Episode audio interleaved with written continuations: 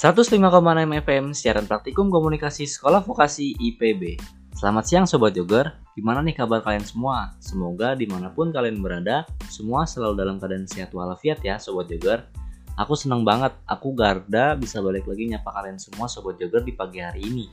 Gimana lagi kalau bukan The Fox Radio dalam program Jogwa, Jogja Istimewa.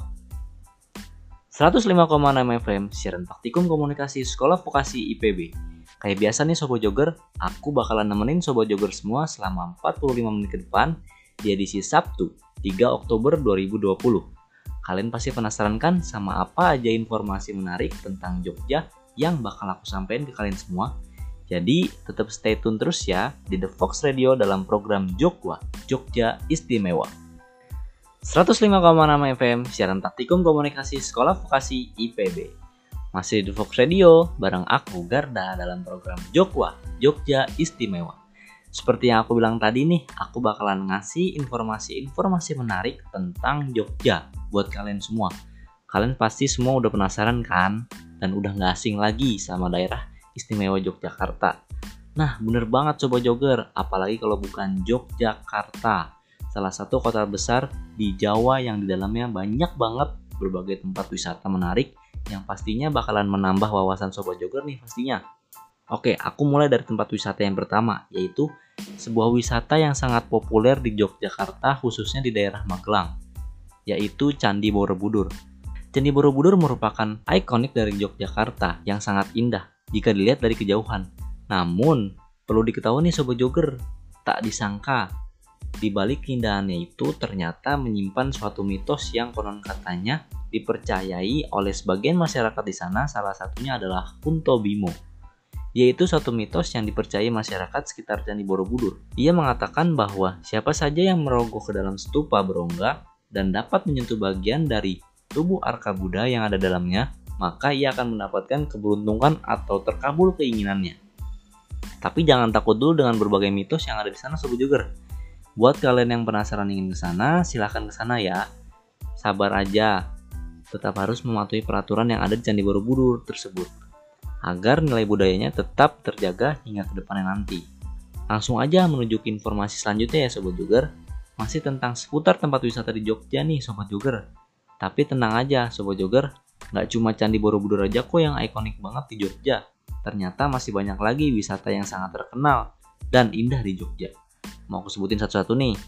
Pertama, Candi Borobudur. Yang kedua, Candi Prambanan.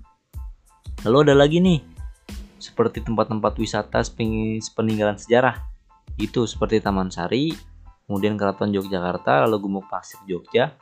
Kalau Sobat Jager pengen pergi ke Gumuk Pasir Yogyakarta, berasa di Gurun Sahara deh Sobat Jager. Rasanya tuh kayak panas-panas gimana gitu, terus seru juga sama pasirnya. Nah, serunya dari tempat ini nggak kalah penting dari Malioboro. Malioboro merupakan satu tempat istimewa Yogyakarta yang di sana ketika malam hari sangat ramai dikunjungi orang. Karena keramaian tersebut mampu menyebabkan kemacetan di daerah tersebut. Jadi Sobat Jager misalkan mau berkunjung atau berwisata ke Malioboro, mendingan jalan kaki aja deh menurut aku, karena suasananya lebih seru dan mengasyikan. Di samping itu, kalau kita lagi jalan-jalan depan itu tuh ada Tugu Jogja dan ada titik 0 km. Tempat yang sering banget dijadikan foto atau hunting bagi para wisatawan. Nah, Sobat Jager tinggal pilih tuh mau yang mana wisatanya. Udah aku sebutin tadi satu-satu ya. Terus siapin juga budget yang memenuhi untuk wisata tersebut. Atau Sobat Jager mau berwisata ke Jogja bareng sama pacar nih, atau sama keluarga juga bisa. Sebelum aku ngajak kalian semua ke masuk informasi selanjutnya, aku bakal muter lagu nih dari artis Indonesia, seorang pria yang sangat jago beraksen British dan American. Kini dia menciptakan sebuah lagu pertamanya. Penasaran kan gimana lagunya? Nih, kali ini aku bakal muterin lagu Skinny Vibes yang berjudul Ghost. Sobat Jager, siang-siang gini enaknya minum yang seger-seger nih kayaknya. Pastinya enak banget dong kalau siang hari begini minum yang manis-manis buat redain haus di siang hari. Bagi kalian yang haus banget pengen minum yang seger-seger di siang hari bolong, apalagi kalau harganya murah banget.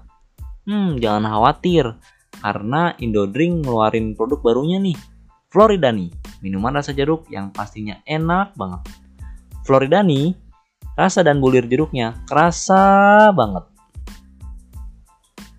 105,6 FM, siaran praktikum komunikasi Sekolah Vokasi IPB.